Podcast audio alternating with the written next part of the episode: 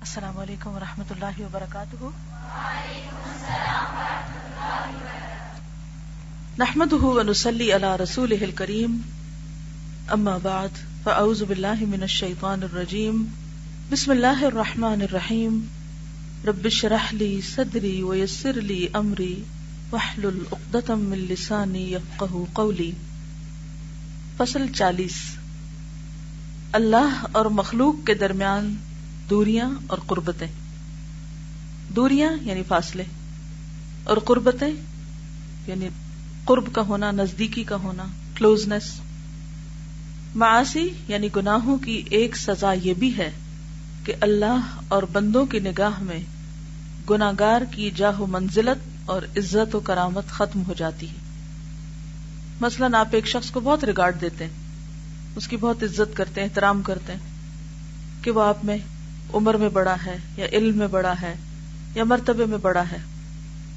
لیکن جب آپ اس کو اپنی عمر، علم، مرتبے کے خلاف کوئی کام کرتے دیکھتے ہیں، اور خصوصاً اگر وہ کام اللہ کی نافرمانی کا ہو، تو آپ کے دل کی کیفیت کیا ویسے ہی رہتی ہے جو اس سے پہلے تھی؟ نہیں ہوتی نا۔ چاہے آپ زبان سے نہ بھی اظہار کریں، منہ سے کچھ بھی نہ کہیں۔ لیکن یہ ایک حقیقت ہے کہ جب انسان اللہ کی بات کی عزت نہیں کرتا، اللہ کی بات کو ویلیو نہیں دیتا، اس کا احترام نہیں کرتا یعنی اس پر عمل نہیں کرتا، تو پھر نہ اللہ کی نگاہ میں اس کی کوئی وقت رہتی ہے اور نہ بندوں کی نگاہ میں۔ مثال کے طور پر ایک لڑکی ہے، بہت اس نے حجاب کیا ہوا ہے اور بظاہر وہ بہت باوقار نظر آ رہی ہے۔ لیکن آپ دیکھتے ہیں کہ وہ کسی دکان پر گئی ہے اور جو دکاندار ہے، اس کے ساتھ بہت ہنس ہنس کے باتیں کر رہی ہے، بہت فرینک ہو کر، ہنسی مزاق کے انداز میں، اور اس کا کہا بھی سنائی دے رہا ہے۔ آپ کے دل میں کیا خیال آئے گا اس کے بارے میں؟ انہوں نے ایک مثال بیان کی کہ انہوں نے ایسے ہی ایک لڑکی کو دیکھا تھا۔ اس نے ان کو نہیں پہچانا کہ انہوں نے فرسٹ ٹائم نکاب پہنا تھا شاید۔ لیکن وہ لڑکی حجاب میں تھی نکاب میں تھی اور دکاندار کے ساتھ غیر ضروری قسم کی باتیں کر رہی تھی۔ اور دکاندار بھی اس کے ساتھ ہنس ہنس کے بات کر رہا تھا۔ تو ان کو ایک دھچکا سا لگا۔ یہ تو ایک مثال ہے، لیکن جب بھی کوئی لڑکی حجاب نقاب پہن کر مردوں کے ساتھ فضول گفتگو کرتی ہے، بلا ضرورت ہنسی مذاق کرتی ہے تو وہ دین کا ایک نہایت غلط اور نہایت تکلیف دہ منظر پیش کرتی ہے۔ ایک بہت غلط نمونہ پیش کرتی ہے اور تکلیف دہ صورت ہوتی ہے۔ اگر کسی کے اندر بھی بصیرت کی نگاہیں ہوں، انسان کبھی بھی یعنی دین کو ایک طرف چھوڑے، فطری طور پر بھی انسان کی طبیعت اس کو قبول نہیں کرتی۔ جی آپ وہ حجاب کی حرمت کو پامال کرتی۔ دوسرے لوگوں کے لیے غلط نمونہ ہوتا ہے، وہ کہتے ہیں کہ کیا یہی اسلام ہوتا ہے؟ کیا حجاب یہی سکھاتا ہے؟ جی ہاں بعض اوقات وہی مرد اس کے جانے پر اس کا مذاق اڑا رہے ہوتے ہیں۔ ایسی لڑکیوں کو بہت سے لوگ دیکھ کر یہ کہتے ہیں کہ اس سے بہتر ہے حجاب نہ پہنا جائے۔ وہ حجاب کو برا بلا کہنے لگتے کیونکہ شیطان ان کو وہ لڑکی بلوا دیتا ہے اور حجاب دکھاتا ہے۔ کہ حجاب کا قصور ہے۔ حجاب بدنام ہوتا ہے۔ اور جو لوگ نیا نیا حجاب لے رہے ہوتے ہیں اور ان کے گھر والے ان سے کنوینس نہیں ہوتے، ان کے لیے بھی اور مشکلات کھڑی ہو جاتی ہیں۔ جب لوگ حجاب پہن کر غلط کام کرتے ہیں۔ ایک اور مثال لیجیے کہ کوئی شخص قرآن پڑھا کر آتا ہے، درس دے کر، اور وہ کسی کی ہیبت شروع کر دیتا ہے۔ کسی کا مذاق اڑانے لگتا ہے۔ کسی کے ساتھ آپ اسے دیکھتے ہیں کہ بدتمیزی سے بات کر رہا ہے۔ آپ کے دل میں کون سے جذبات زیادہ غالب ہوں گے؟ اس کے قرآن پڑھانے کی خدمت یا قرآن پڑھانے کا جو ایک باوقار اور مزم اور محترم کام ہے، اس کی وجہ سے احترام کے جذبات یا اس کی اس بد اخلاقی اور بدتمیزی پر ایک حیرت اور پریشانی اور اس کی عزت اور احترام میں کمی؟ خود بخود فرق ہو جاتا ہے نا؟ مثلا آپ نے اپنے ہاتھ میں قرآن پکڑا ہوا کتابیں پکڑی ہوئی بیگ پکڑا ہوا ہے، جس میں آپ نے بڑی بڑی کتابیں رکھی ہوئی ہیں، جو دن بھر آپ پڑھتے رہتے ہیں۔ اور ساتھ ہی آپ کسی کی برائی شروع کر دیتے ہیں، کسی کی غیبت شروع کر دیتے ہیں۔ کیا ان کتابوں کی وجہ سے کوئی آپ کا احترام کرے گا؟ یا آپ کی زبان سے کسی کی غیبت سن کر آپ سے دل میں بیزاری کا اظہار کرے گا؟ آپ دیکھیے کہ بعض اوقات ماں باپ کو یہ شکایت ہوتی ہے کہ بچے ان کا احترام نہیں کرتے، یا وہ ادب سے پیش نہیں آتے اور اکثر یہ سنائی دیتا ہے کہ بچے بڑے بدتمیز ہو گئے بڑے بد اخلاق ہیں۔ لیکن ماں باپ بھول جاتے ہیں کہ انہوں نے خود بچوں کے سامنے بعض اوقات اللہ کے احکامات کا ادب اور احترام نہیں کیا ہوتا۔ وہ ان کے سامنے جھوٹ بول رہے ہوتے ہیں وہ دوسروں کا مذاق اڑا رہے ہوتے ہیں۔ شوہر بھی, بھی آپس میں لڑ رہے ہوتے ہیں ایک دوسرے کے ساتھ چیخ چلا رہے ہوتے ہیں ایک دوسرے کا ادب نہیں کر رہے ہوتے۔ ایسے بچے جب ماں باپ کو دیکھتے ہیں تو ان کے دل میں ماں باپ کا کیا ادب اور احترام ہوگا؟ پھر وہ ماں باپ کا ادب کیوں کریں گے؟ عزت کیوں کریں گے؟ تو اسی طرح کوئی بھی گنا خواہ ہاں زبان کا ہو خواہ وہ عملی رویے کا ہو، یہ تمام چیزیں انسان کو اللہ کی نگاہ میں بھی بے وقت کرتی ہیں اور بندوں کی نگاہ میں بھی۔ مثلا کوئی لڑکی الہدا میں آتی ہے ایڈمیشن لینے کے لیے۔ لیکن وہ دیکھتی ہے کہ جو لوگ ریسپشن پہ کھڑے ہیں، وہ آپس میں لڑ رہے ہیں۔ یا آگے آتی ہے کلاس میں تو دیکھتی ہے کہ گروپ انچارجز کے درمیان پھر ایک گروپنگ ہوئی ہوئی ہے، دھڑے بندی ہوئی ہوئی ہے۔ تو اس کے دل میں ایسے لوگوں کا کوئی ادب اور احترام ہوگا؟ ایسے دین کے خادموں کی کوئی بات سنی جائے گی؟ وہ کیا امیج لے کر جائے گی؟ وہ کیا سیکھ کر جائے گی؟ اسی طرح کسی بھی جگہ پر۔ تو دین کی تبلیغ صرف زبان سے نہیں ہوتی، عمل اور رویے سے ہوتی ہے۔ تو کسی بھی گناہ کی سزا یہ ہے کہ اللہ اور بندوں کی نگاہ میں گناہ گار کی جاہو منزلت اور عزت اور کرامت ختم ہو جاتی ہے۔ اور قدر و منزلت اسی کی بڑھتی ہے جو اللہ کی زیادہ اطاعت اور فرما برداری کرتا ہے۔ بندے کی جیسی اطاعت اور عبادت ہوگی، ویسی ہی اس کی قدر و منزلت ہوگی۔ جتنے آپ اللہ کے اطاعت گزار ہوں گے، اتنی ہی لوگوں کے دلوں میں آپ کی عزت اور احترام ہوگا۔ جو بندہ اللہ تعالی کی نافرمانی کرتا ہے، اللہ کی نگاہوں سے گر جاتا ہے، اور بندوں کی نگاہوں سے بھی۔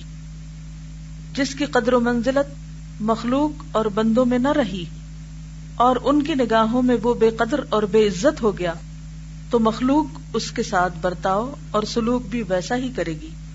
جو اس کی قدر و منزلت کے خلاف ہے۔ یعنی پھر کوئی اس کا مقام نہیں پہچانے گا، اس کو عزت نہیں دے گا۔ وہ خستہ حال، بے عزت، بے آبرو، بے وقت، بے دستوپا اور بے یارو مددگار ہو کر رہ جائے گا۔ اور پھر وہ ہمہ قسم کی مسرتوں سے محروم ہو جائے گا اور جاہو عزت کا خاتمہ ہو جائے گا۔ اور اب وہ سر تاپا رنج غم، حزن و ہم بنا رہے گا۔ یعنی اس کا غم ختم ہی نہیں ہوگا جب تک وہ اس گناہ سے توبہ نہ کر لے جو اس نے کیا ہو اور اس سے پلٹ نہ آئے جو وہ کر رہا ہے۔ توبہ صرف زبانی استغفار کرنے کا نام نہیں ہے، بلکہ عملی رویے میں تبدیلی لانے کا نام ہے۔ کیونکہ اگر کوئی شخص وہی کرتا جائے جو کر رہا ہے اور زبان سے کہتا جائے، میں توبہ کرتا ہوں، میں استغفار کرتا ہوں، تو یہ بھی الٹا ایک جھوٹ ہوگا۔ وہ وہ کہہ رہا ہے جو وہ کر نہیں رہا۔ تو استغفار صرف کسی تصویر پڑھ لینے کا نام نہیں، اپنے رویوں میں تبدیلی لانے کا نام ہے، عمل بدلنے کا نام ہے۔ اس کی زندگی کی تمام ساعتیں اور سارے لمحے فرحت و مسرت سے خالی ہوں گے۔ بس اگر شہوت کا نشہ اسے بدمست نہ کر دیتا، تو اسے پتا چلتا کہ شہوت رانی اور شہوت کی لذت اندوزی کے مقابلے میں معصیت و نافرمانی کے یہ مسائب و عالام کس قدر دل دوز اور دردناک ہیں۔ یعنی ایک طرف گناہ سے ملنے والی لذت اور دوسری طرف گناہ کے نتیجے میں آنے والا درد، تکلیف اور مسائل۔ دونوں میں سے کیا دیر پا ہے؟ کیا دیر پا ہے؟ درد، تکلیف، مسائل، غم، حزن و ملال، پریشانی۔ خدا ذوالجلال ذل جبروت کی یہ بڑی نعمت اور اس کا زبردست انعام ہے کہ وہ اپنے کسی بندے کا ذکر خیر عام کر دے۔ دنیا میں اس کے نام کو بلند کر دے اور اس کی جاہو منزلت، قدر و عظمت، عزت و مقبولیت اور اس کا ذکر جمیل اور شہرت اس قدر بڑھا دے کہ کسی دوسرے کو حاصل نہ ہو سکے۔ نیک کام کرنے کا یہ دنیاوی فائدہ ہے۔ اس کا یہ مطلب نہیں کہ انسان نیکی، شہرت کی خاطر کرے، لیکن جب انسان جتنا زیادہ اللہ کے لیے خالص ہوتا جاتا ہے جتنا زیادہ اس کی اطاعت کا حریص ہوتا ہے۔ اللہ تعالی دنیاوی انعام کے طور پر جس طرح حدیث میں بھی آتا ہے تل کا بشرا آجلا للمؤمن، کہ دنیا میں اگر کسی کے کام کی کوئی تعریف ہوتی ہے، تو آپ صلی اللہ علیہ وسلم کے الفاظ کے مطابق یہ مومن کو جلد ملنے والی خوشخبری ہے۔ یہ آخرت کے انعام سے پہلے دنیا میں انعام ملنے لگتا ہے۔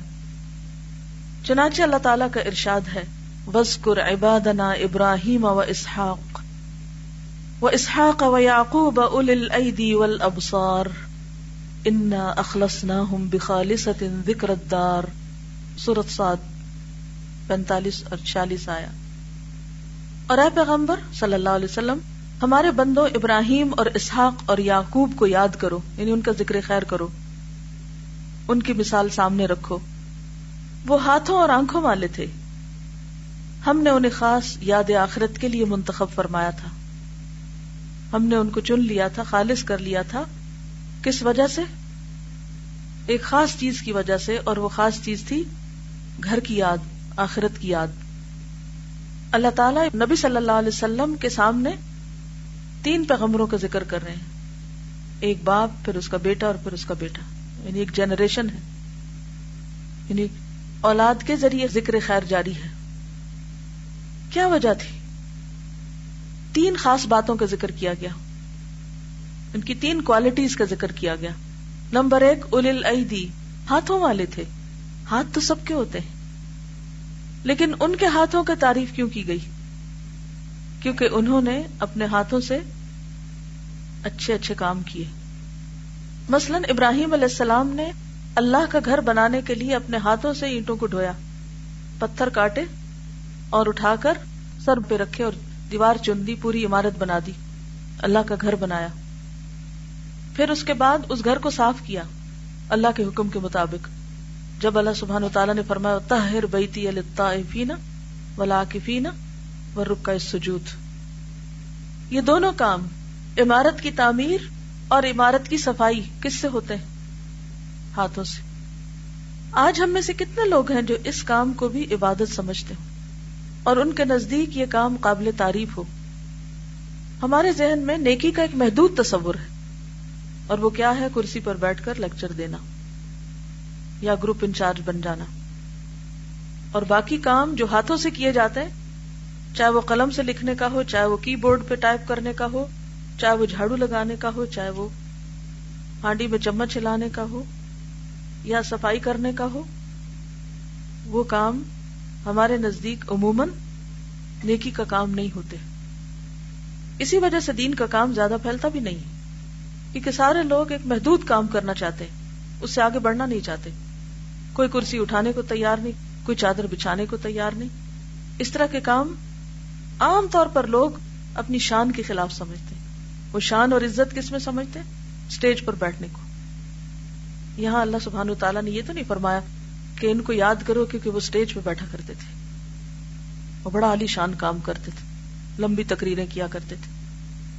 کیا صفت بیان کی؟ ہاتھوں والے تھے، ہاتھوں سے کام کرتے تھے۔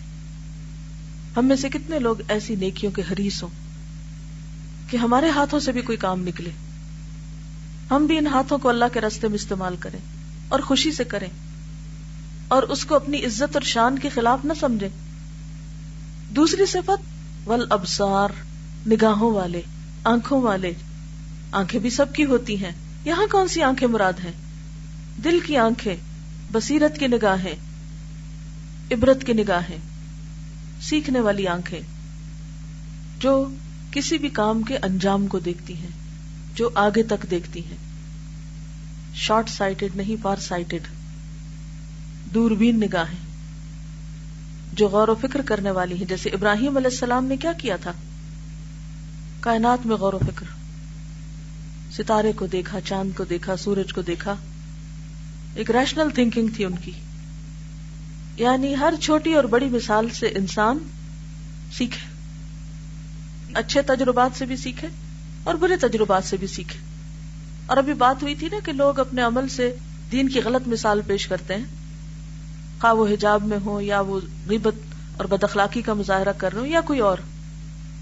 تو اس میں دل کی نگاہیں رکھنے والے اپنے لیے سبق لیتے ہیں۔ جیسے لقمان حکیم سے کسی نے پوچھا کہ حکمت کہاں سے سیکھی؟ تو اس نے کہا، احمقوں سے۔ جب میں کسی کو غلط کام کرتے دیکھتا تو میں اپنے ساتھ عہد کرتا کہ مجھے یہ نہیں کرنا۔ عقل مند وہ ہوتا ہے۔ اور تیسری خاص چیز، آخرت کی یاد۔ ہر وقت ان کے سامنے انجام رہتا تھا۔ وہ دنیا میں نہیں، جنت میں جیتے تھے۔ آخرت کی یاد ان کے دل میں ہر دم رہتی۔ انا اخلص نہ ہوں بخالصن جب تک کسی کے دل میں صحیح معنوں میں آخرت کی یاد نہ ہو، وہ شخص کبھی بھی ہمبل نہیں ہو سکتا۔ اس کے اندر توازن نہیں ہو سکتی۔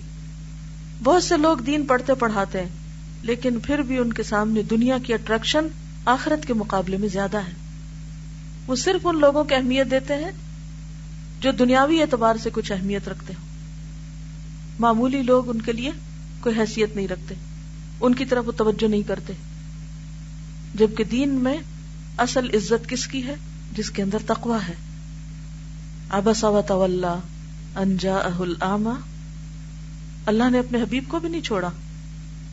تو کتنی مرتبہ ہم ایسے غلط کام کر رہے ہوتے ہیں کہ ہم آخرت کو بھلا کر دنیا کی رونق، دنیا کی شان و شوکت لوگوں کا دنیاوی اسٹیٹس دیکھتے رہتے ہیں اور اس پہ ان کو پرکھتے ہیں اور اس کے مطابق ان کو عزت یا اہمیت دیتے ہیں۔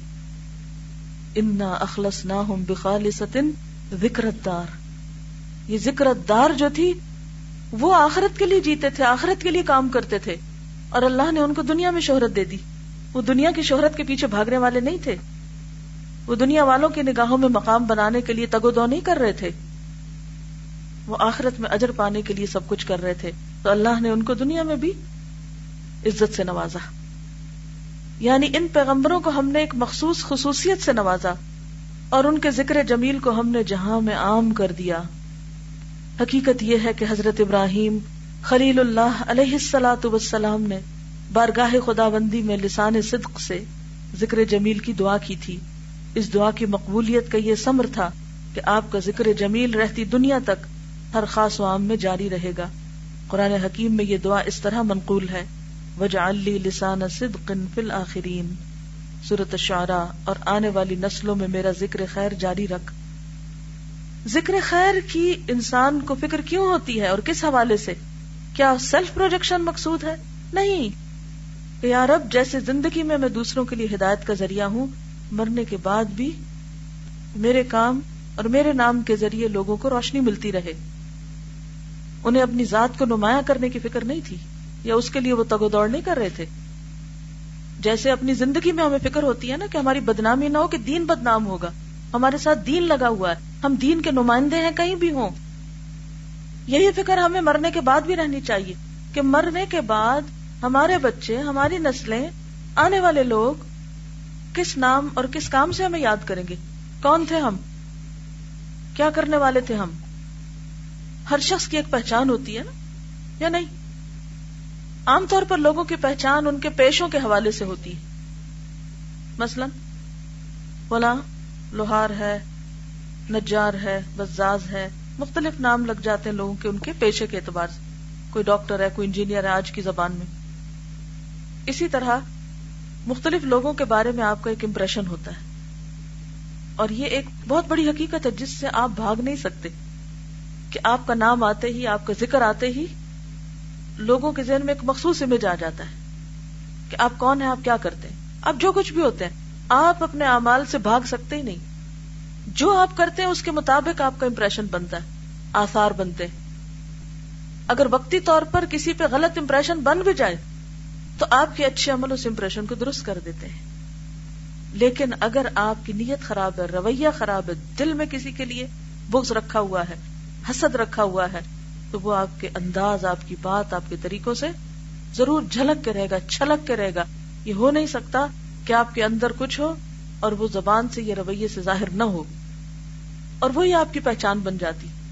جس دل میں اللہ کی محبت چھلکتی، وہ لازمن دوسروں کو محسوس ہو جاتا تو ہم سب کو اس کی فکر نہیں کرنی چاہیے کہ لوگ کیا ہمیں کہہ رہے ہیں اور ہمارا امپریشن کیا ہے۔ ہمیں فکر یہ کرنی چاہیے کہ ہمارے اندر کیا ہے، جس کی وجہ سے یہ سارے امپریشن بنیں گے۔ اس صفائی کی ضرورت ہے۔